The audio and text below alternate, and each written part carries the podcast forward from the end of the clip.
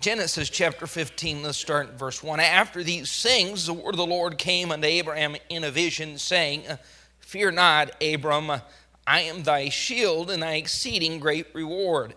And Abram said, Lord God, what wilt thou give me, seeing I go childless, and the steward of my house is this Eliezer of Damascus? And Abram said, Behold, uh, uh, to me thou hast given no seed, and lo, one born in my house is mine heir. Behold, the word of the Lord came unto him, saying, This shall not be thine heir, but he that shall come forth out of thine own bowels shall be thine heir. He brought him forth abroad and said, Look now toward the heaven and tell the stars, if thou be able to number them. And he said to him, So shall thy seed be. And he believed in the Lord, and it was counted to him for righteousness. And he said to him, I am the Lord that brought thee out of Ur of the Chaldees to give thee this land to inherit it. And he said, Lord God, whereby shall I know that I shall inherit it? And he said to him, Take me an heifer three years old, and a she goat at three years old, and a ram at three years old, and a turtle dove, and a young pigeon. And he took to him all these and divided them in the midst, and laid each piece one against another. But the birds divided he not. When the fowls came down upon the carcasses, Abram drove them away. When the sun was going down, a deep sleep fell upon Abram lo, and horror of great darkness fell upon him. And he said to Abraham, Know of a surety that thy seed shall be a stranger in a land that is not theirs, and shall serve them, and they shall afflict them for four hundred years. And also that nation whom they shall serve will I judge, and afterward shall they come out with great substance.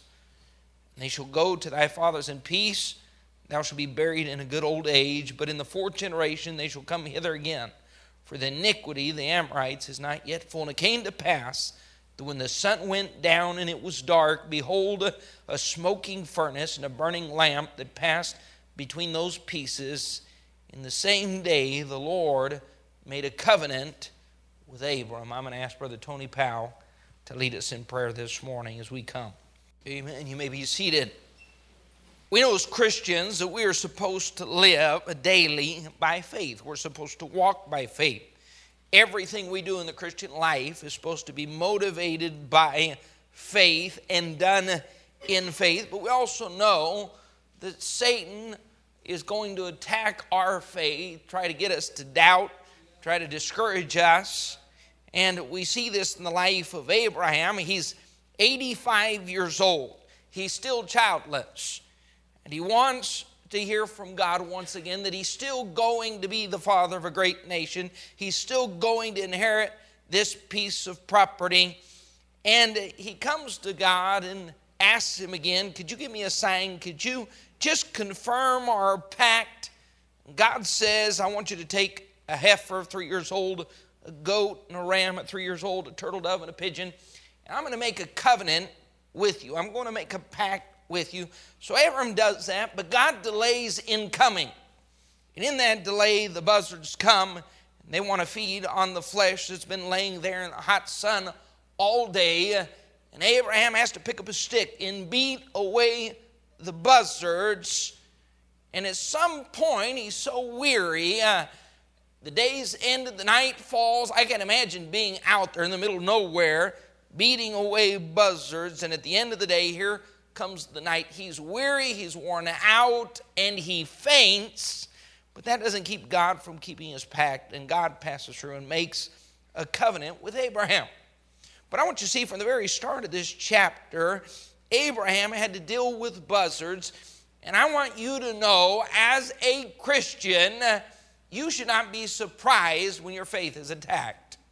You shouldn't be surprised when you make a decision to live by faith and suddenly it's, it's more of a mental attack, an emotional attack, a spiritual attack, and usually it's a daily attack. Now, if you don't determine to live by faith, you're not going to have to worry that much about being spiritually attacked.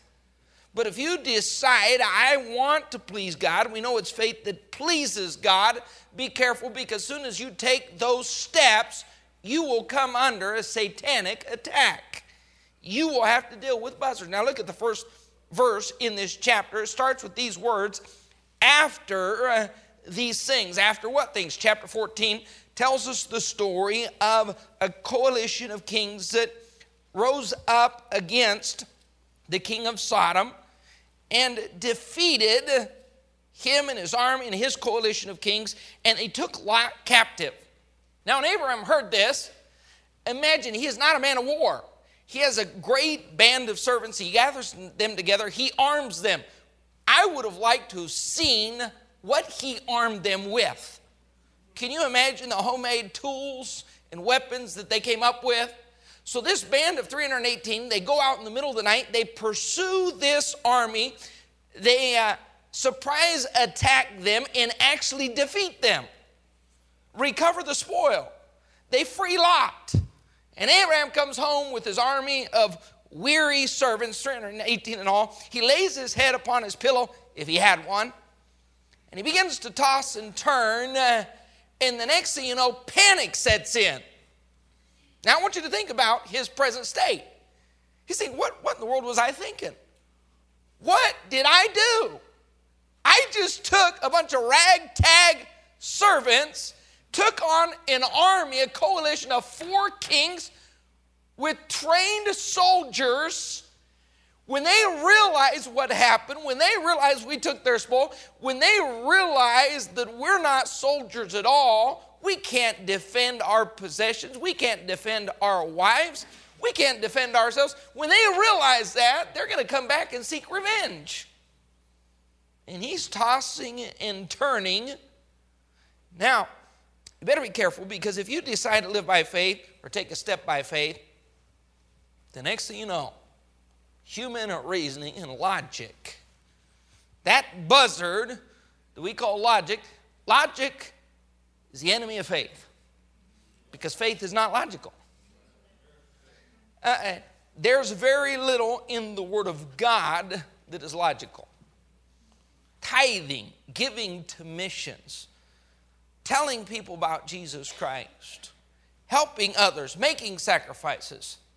None of what we read in this book is very logical. And what Abraham did, he did by faith.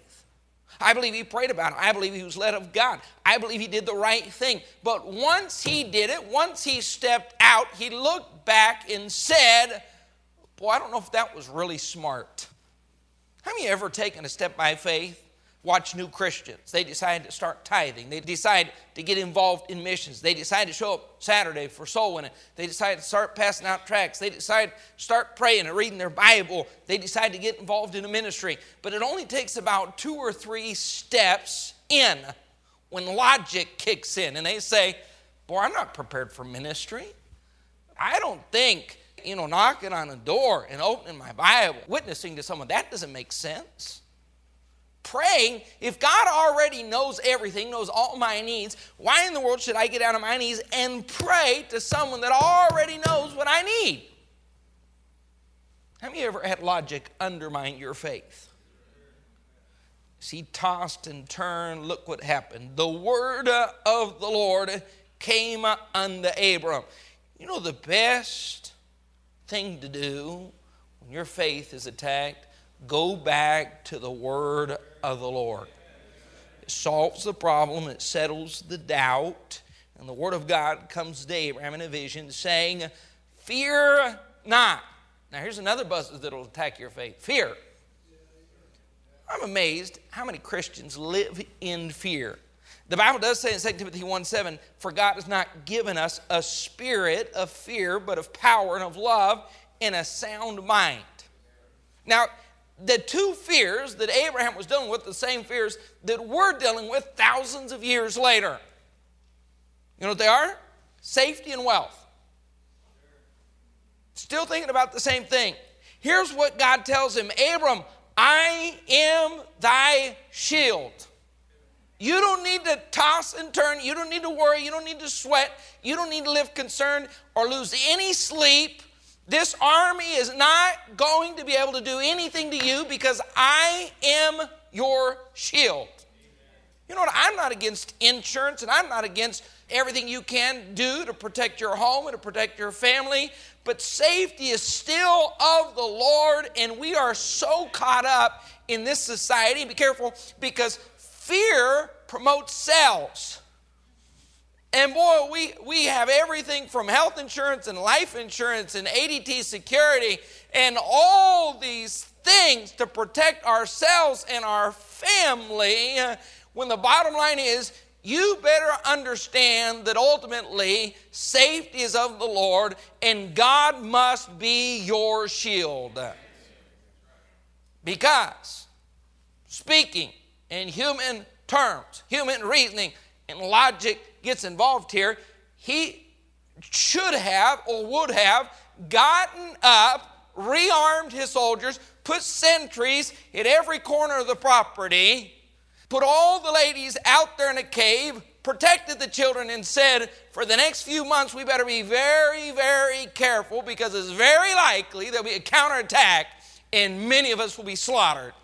He could have lived with high blood pressure, his nerves on edge, if he would have been the average Christian, he would have walked around with bloodshot eyes for the next two months, concerned about what was going to happen because he had taken a step or two by faith. I can tell you how many Christians live in constant fear. I know people who walk around constantly, every ache, every pain, every problem. It's the worst. They already know it. Tragedy's about ready to strike, bad's about ready to happen. They can't avoid it. God doesn't want you living that way. And here's what God told Abram I am thy shield, Abram. The only way you're going to rest, the only way you're going to lay your head down on your pillow and get some sleep tonight is to understand ultimately, I am your shield. But there was another problem. Go back to the previous chapter and look what happens when he had freed those men from their captors he talks to the king of Sodom, and look what happens. Verse 21 the king of Sodom says to Abraham, Give me the persons, and you take the goods to thyself. All that spoil that he had just captured, the king of Sodom says, You go ahead and keep that. And Abraham said to the king of Sodom, I have lifted up mine hand unto the Lord, the Most High God, the possessor of heaven and earth, that I will not take a thread, even a shoe latchet, that I will not take anything that is thine, lest thou shouldest say, I have made Abram rich. Now you got to understand this offer for a minute. We're talking about the wealth of the city, and Abram turned it down the silver and the gold, the goods and the garments, everything there, the animals, the horses, the finest that they had taken of Sodom and Gomorrah. He said, Abram, this is yours to have. And Abram said, I don't even want a shoe latchet. Goodbye it's God that is my provider. I don't want anybody to say that some heathen king made me rich. And he walked away from all of that. But when he put his head on that pillow that night, he said, Good night. I just gave away my 401k. what was I thinking? There goes my savings account. How many of you have ever been involved in something? God got a hold of your heart and told you to give something you had no intention of giving, and about the time you gave it, you felt good about it. But a day later, 24 hours later, you're sitting down at the table, you look over your wife, she looks over you, and you both at the same time say, What did we just do? This is the generation, it's eaten up by the fear because of everything that we see and hear on TV, because we haven't raised our children right, because we know our grandchildren are going to be a disaster. We know when we are old, our only hope is what we've saved up because there ain't no one on the planet that's going to take care of me. That's why you ought to be concerned about rearing your children properly. Here's what Abram said He said, Wow, I'm 85.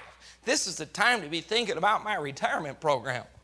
This is time to be thinking about stocks and bonds and investments. And this is the generation, listen, that has all of those things.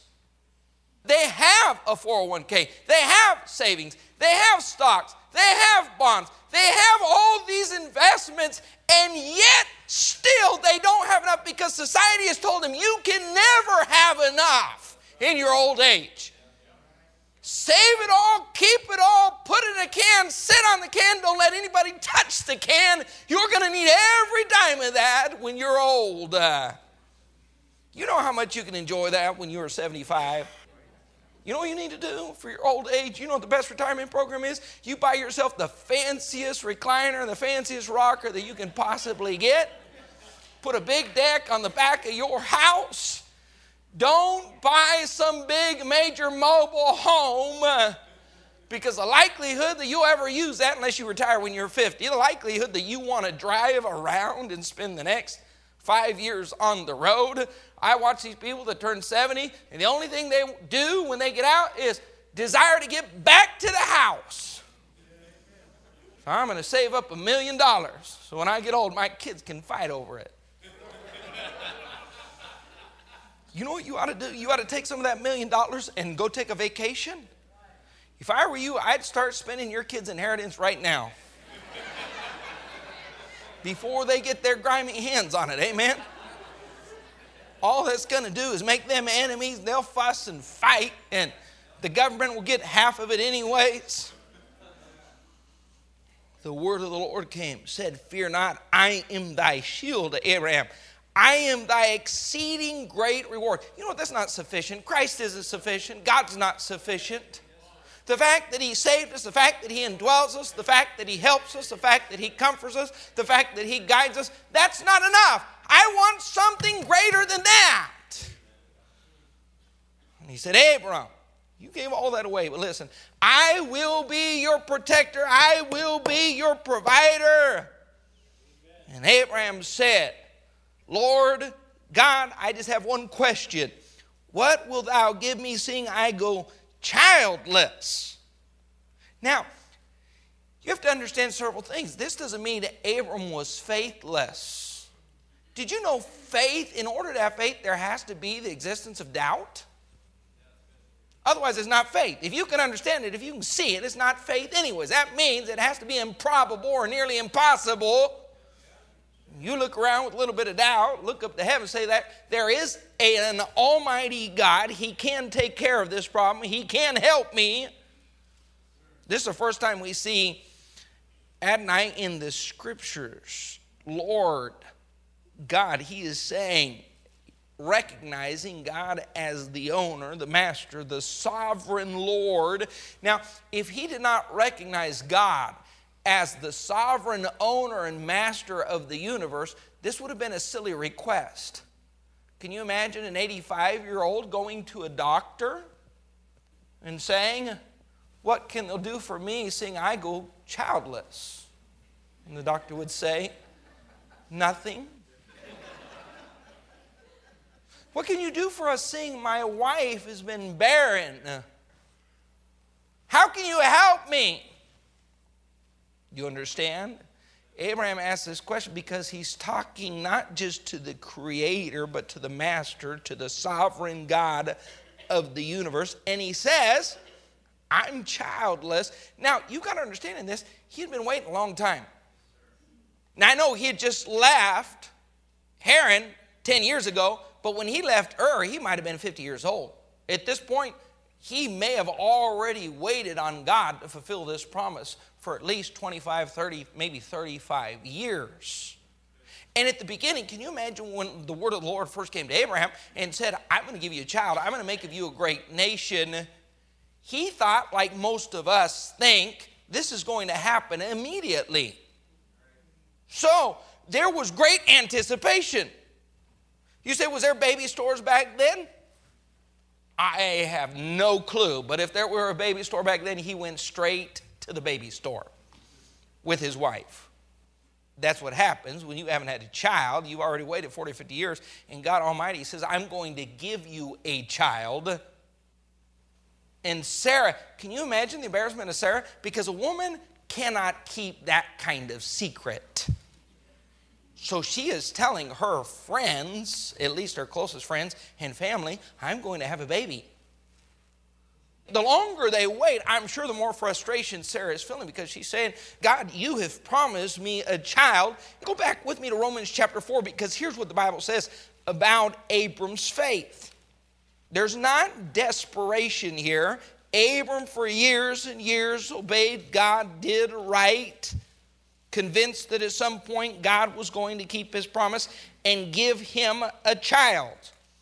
But look what it says Romans chapter 4, verse 18 who against hope believed in hope that he might become the father of many nations, according to that which was spoken, so shall thy seed be. He being not weak in faith. Will you read this and say, Well, Pastor, Surely there's a discrepancy because we see weakness here, but the Bible says he being not weak in faith, he considered not his own body now dead when he was about a hundred years old, neither yet the deadness of Sarah's womb. He staggered not at the promise of God through unbelief, but was strong in faith, giving glory to God, being fully persuaded that what he had promised he was able also to perform. That's why he refers to God as Adonai, Lord God. What will thou give me? He said, God, I, if you would show me a sign, if you'd reconfirm your pact, if you would just tell me once again, just tell it to me, and I know of a surety that you'll keep your promise. So, what's it say in verse 4? Behold, the word of the Lord came again unto him, saying, Eliezer, of Damascus, your servant, this man shall not be thine heir. And then in verse 5, look what God says to Abraham. He says, Abraham, let's go take a walk. He brought him forth abroad and said, Look now toward the heaven and tell the stars. You have to remember this. He wasn't living in the city, he's living out there in the middle of nowhere. So he can see clearly all the stars in the heavens. And God said, Abram, I want you to do me a favor count. Find the biggest one out there and start from there. And after he hit about 86,000, he said, Abram, do you understand what I'm trying to tell you? I'm going to make your seed like the stars of the heaven. I'm going to keep your promise. Now, here's what I like in verse 6 it says, Abraham believed, uh, look at the wording, not the promise that the Lord had given him, but it says he believed in the Lord, the one making the promise. How many of you have ever heard someone promise you something, but you knew the source of the promise? So you considered the source and said, I doubt that's going to happen. How many of you ever done that? How many of you have people that make you promise you bank on it? You know it's a guarantee. My son told me when he was a child growing up 8, 10, 12. He liked Hummers. And he said, Dad, you know what I'm going to do when I get big? I'm going to buy you a Hummer. And I considered this horse. I'm not counting on a Hummer. You say, Preacher, what do you think about the gas mileage? Would you want to drive a Hummer? I'm not even going to consider it, considering the source of that promise was a 10 year old boy that was broke and penniless, and he doesn't have high earning potential. I doubt I ever see that Hummer, and if he buys me that 2001 Hummer, it'll probably be in 2041, uh, and I won't want it. But here's what Abram did. He didn't just consider the promise, but he considered the source of the promise. He believed not in the promise, but he believed in the Lord and said, God is good. He can cover that promise. He can keep his word. He's the one that can provide a son for me, despite the fact that I'm 85. And here's what God says God said, I am sovereign. I am the Lord. I am the owner, the master that brought thee out of Ur. He said, Remember, Abram, I'm the one that called you. I'm the one that gave you the grace, the strength. I'm the one that has provided for you, met your every need. I just protected you from four kings, helped you defeat them. You recaptured Lot, verse 8. So he says, Lord, whereby shall I know that I'm going to inherit this piece of land and have seed that'll be the seed of a great nation? Verse 9, here's what God tells him to do. He says to Abraham, Take me and heifer. Now, I love this command. Here's why God didn't have to get down on Abraham's level. God said, I'm going to give you a son, I'm going to give you this land, and he would follow through on his promise. He could have left it at that. But when he said, Go get a heifer, Abram knew what was going to happen next because back then, in these times, when they made covenants, it always included the sacrifice of an animal. So God said, Abram, I'm going to get down on your level. I'm going to make a sacred vow, a sacred promise a covenant, a pact to you. He said, I want you to go get a heifer, three years old. Now, here's what I do like. You know, when God gives us a command, here's what faith is about not understanding its simple obedience, and the average Christian wants to understand every detail, be able to sort out in his mind exactly why God said it and exactly how, where, when, and what. Why did he say a heifer three years old? Not two years old, not four, not two and a half, not two and three quarter. A she goat of three years, a ram of three years, and Abram never even asked a question. He simply went, got the animals. Why these animals?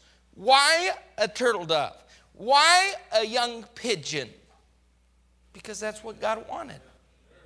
And he obeyed, and he said, God's going to make a pact with me. Now, it's hard for us to understand because in this day and age, pacts and promises mean very little. Even something as sacred as a marriage pact or covenant means very little in this day and age because divorce is so rampant and everyone knows. Oh, we went to the justice of a peace and we made solemn vows and we signed a piece of paper and it was notarized and authorized. But all the same, if I change my mind, I can get out of this covenant. It's not the way it was back then.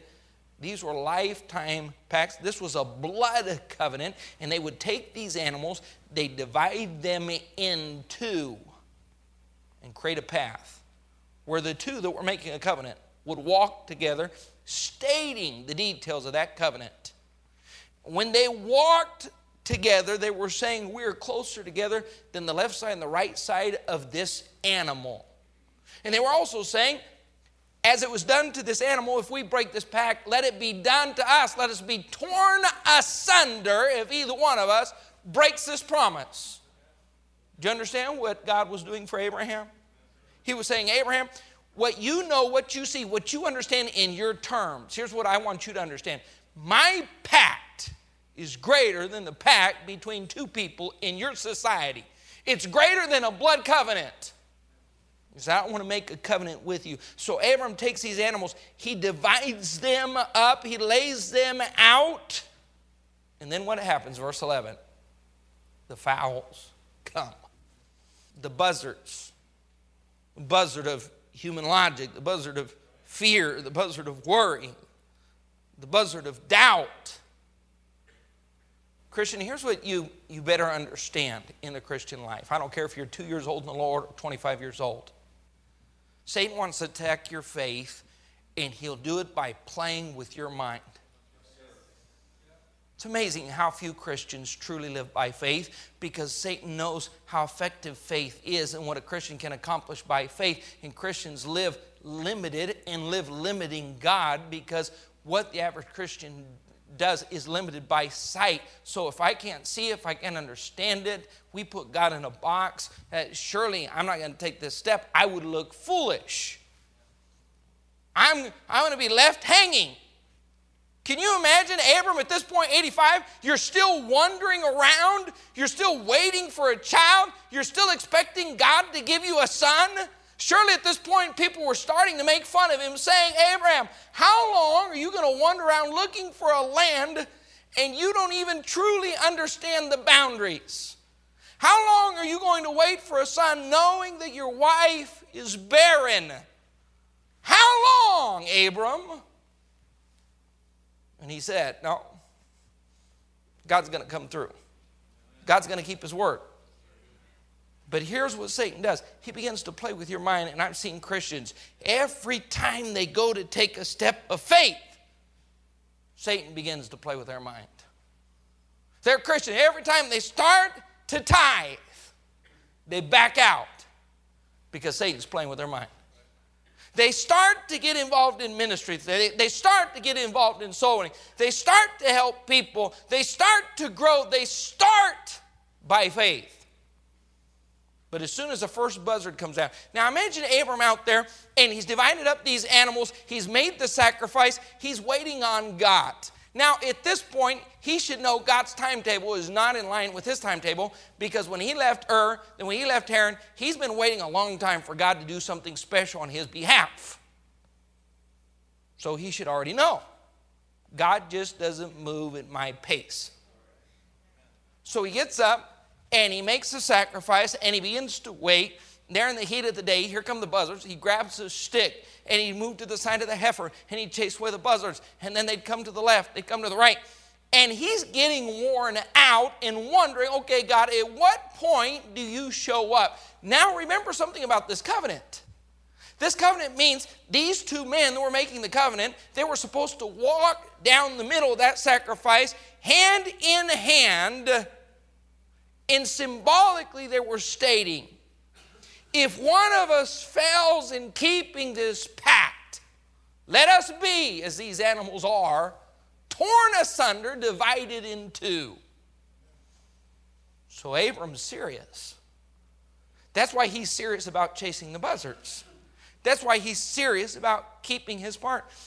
But at some point, humanly speaking, who is too worn out and too weak. And what's the Bible say about the circumstance? Suddenly he was engulfed by, here's the words that God used, a horror of darkness, verse 12.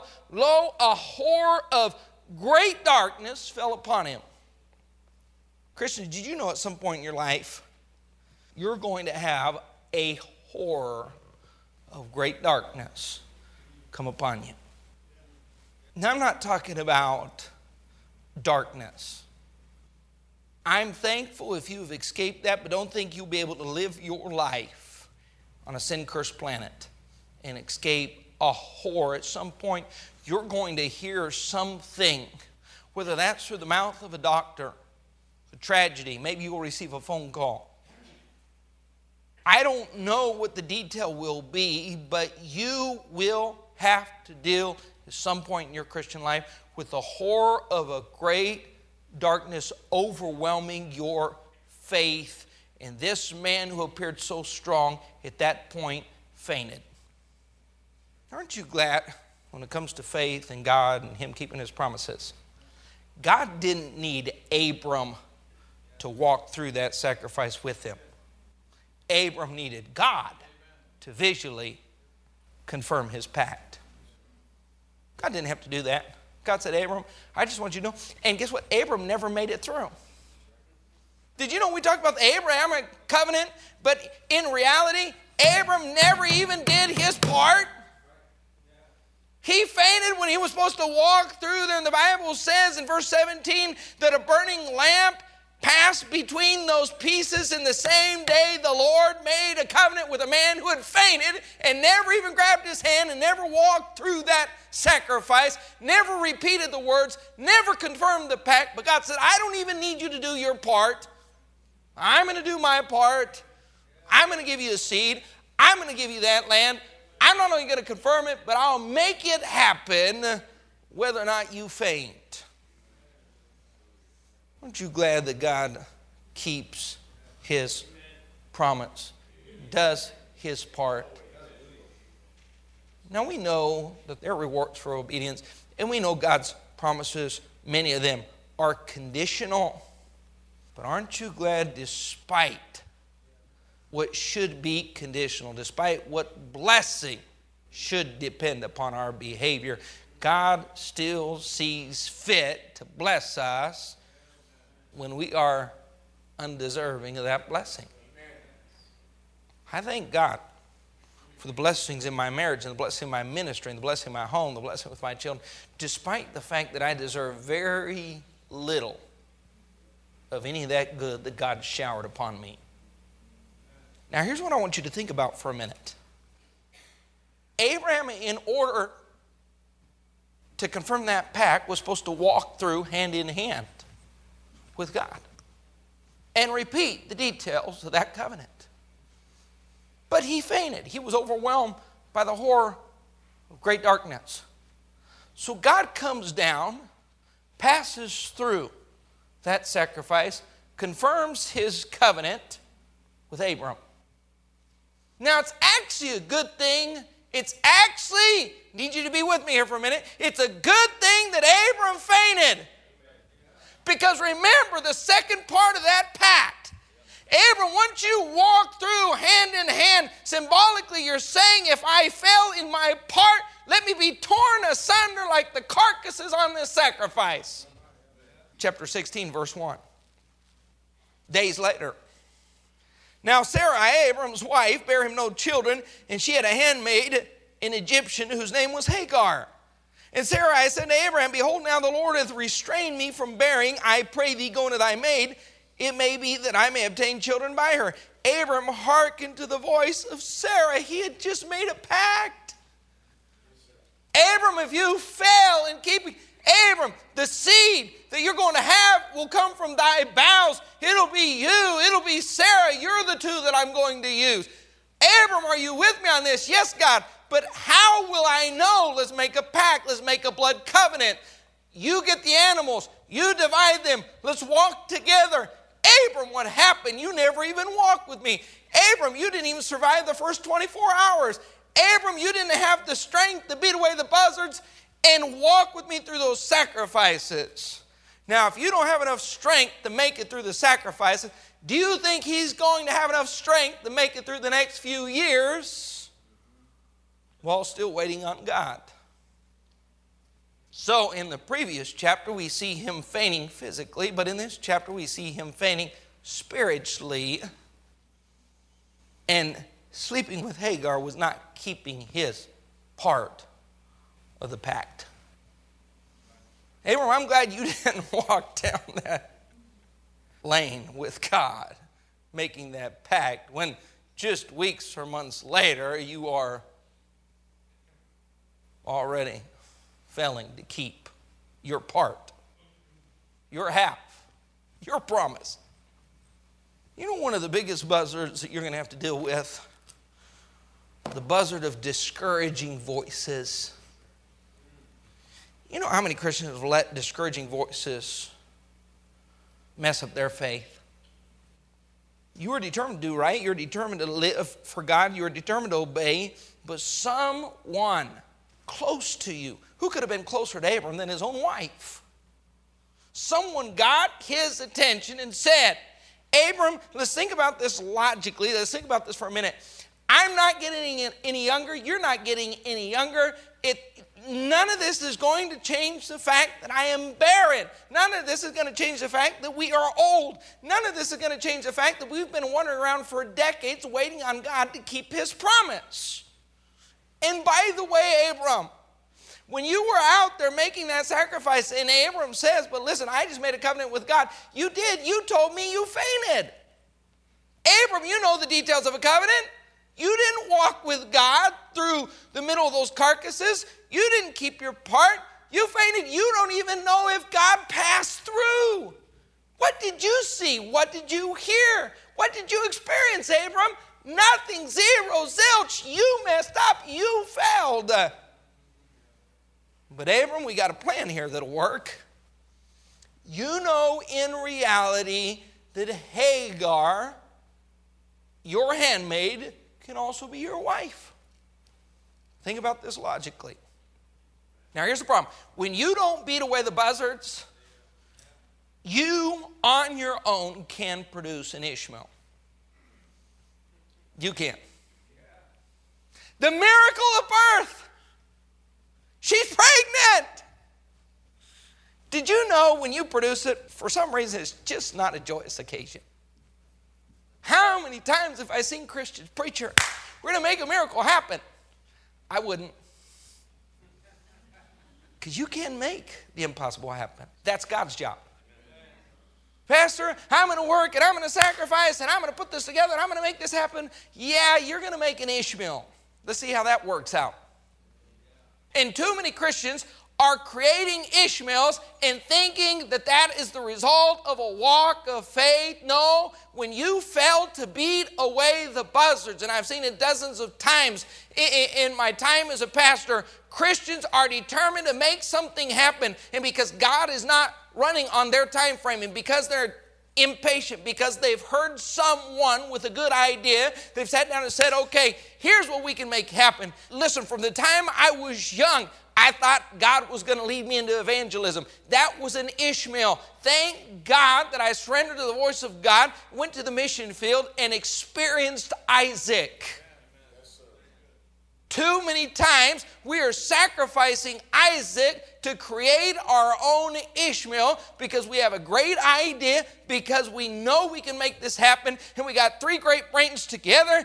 And, and in the end, uh, three minds came together. And the result? Ishmael.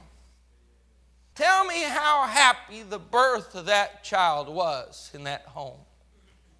How much joy did it create? It was chaos from the very start. You know what, Abram?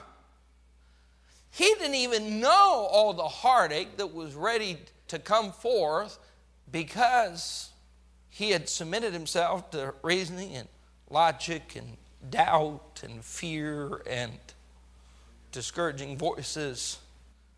Abram, you have your son, your son not God's son. You created your own promised seed, not God's promised seed.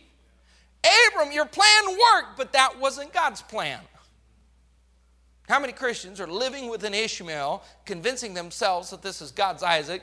Isaac is only something or someone that God can produce.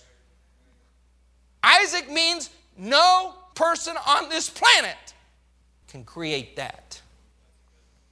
You take a 100 year old man and a 90 year old woman and produce a child. That has to be God. But you know how many 35 year old women have given birth to children? You know how many 40 year old women have given birth to children? There is no miracle involved in that.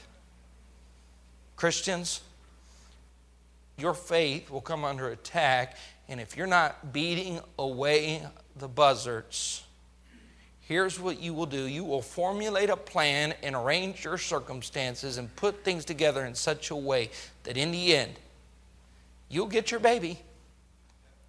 You will get the baby that you created. And then you get all the consequences of that self made baby.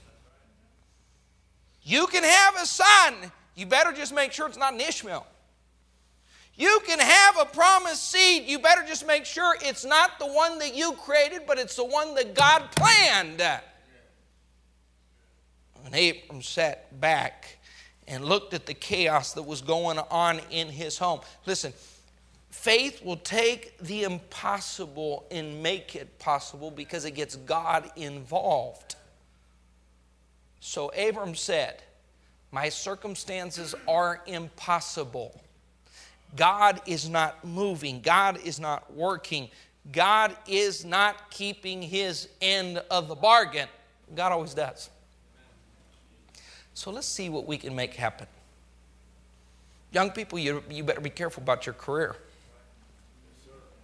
Because too many young people end up with a career called Ishmael. God's not even involved. There was no Isaac in that.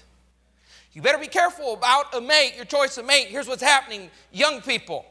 They're trying to force something and they'll force it and eventually they'll make it happen. But when it does happen, five years down the road, 10 years down the road, 15 years down the road, they realize, you know what I got? Ishmael. You made it happen. Congratulations. But God wants to give you an Isaac. We're trying to formulate our plans and, and calculate and put things together, and you can. God will allow you to do that. But there'll be nothing supernatural about it, there'll be nothing spectacular. You'll be dealing with an Ishmael the rest of your life. Now let's fast forward to the last few days of Abram. Ishmael's had many children. Ishmael became a mighty nation. Ishmael was Abraham's, the result of Abraham's scheming. You know many Christians scheme to produce what they're not allowing God to produce. You know why we have church growth in 2013 has nothing to do with God? Pastors are creating Ishmaels. The see what we can do, what we can arrange, what programs we can implement, what principles we can disallow, what scripture we can bypass, so we can create something. Uh, and God said, Go ahead, you can have an Ishmael. Young people getting in a hurry. I want to be in the ministry. And God said, You go ahead and start an Ishmael. Why don't you be patient and allow me to give you an Isaac? Ten years in the marriage, I have people coming up to me, sometimes five years, sometimes five months. Pastor, how did I end up with Ishmael? That was your choice, that was your doing. You allow God to do something supernatural and provide you a blessing. Well, I can't wait any longer. That's what Sarah said. That's what Abram said. Here's what you better not do in your walk of faith. You're surrounded by discouraging voices, and usually Satan attacks your faith if he can't do it through fear, if he can't affect you through logic and human reasoning and doubt. Here's usually how Satan wins out he takes someone really close to you makes them a discouraging voice. So, about the time you're ready to do something by faith, that very person you love, that very person you rely on, that very person that's close and intimate, that very person that you've looked at is a stabilizer in your life. The very person that's walked with you by faith and helped overcome obstacles, that very person now uh, suggests, hey, God, better be careful. You better say, I don't want an Ishmael. I want an Isaac. I look back at the times in my life and my ministry. I look back at our darkest days. I, I, I, look back at times in Argentina in the ministry when things just seemed dark and bleak and hopeless. And I look back in the times we were with Ashley in the hospital. I look back at times when ministry, there, there were just problems and headaches and heartaches that were overwhelming. I, I look back at times I dealt with horrors of darkness, and every time there was a voice. It wasn't the fear that had me in a stranglehold. It wasn't the doubt that caused me to slip. It wasn't even my human reasoning, and I'm analytical. It wasn't my logic that was leading me the wrong direction. Usually, it was the voice of Sarah. It was the voice of someone, sometimes pastor friend that was close, that I admired, that I had listened to, that had helped me. But suddenly there was a word that was contrary to the word of God. It caused me to doubt. Here's what I don't want life is too short. I don't want to spend my life dealing with an Ishmael that I created because I listened to the wrong voice at the wrong time. I thought I'm going to produce a son. I'm going to provide a solution. I'm going to make something happen. And God says, better just wait. You better let me do this. You better understand, I am thy shield, Abram. I am thy exceeding great reward. And if you want to sign, let's make a pact. But before you faint, I just want you to know this really doesn't depend upon you, anyways. And even if you make an Ishmael, I'm going to give you an Isaac. But you're not going to ever be able to fully enjoy Isaac because you're always going to be paying the consequence of your Ishmael.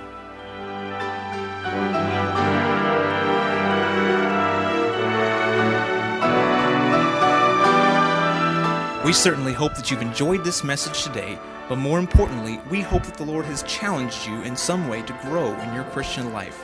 For more information about our church, including directions and times of services, please visit our website at www.capitalcitybaptist.org.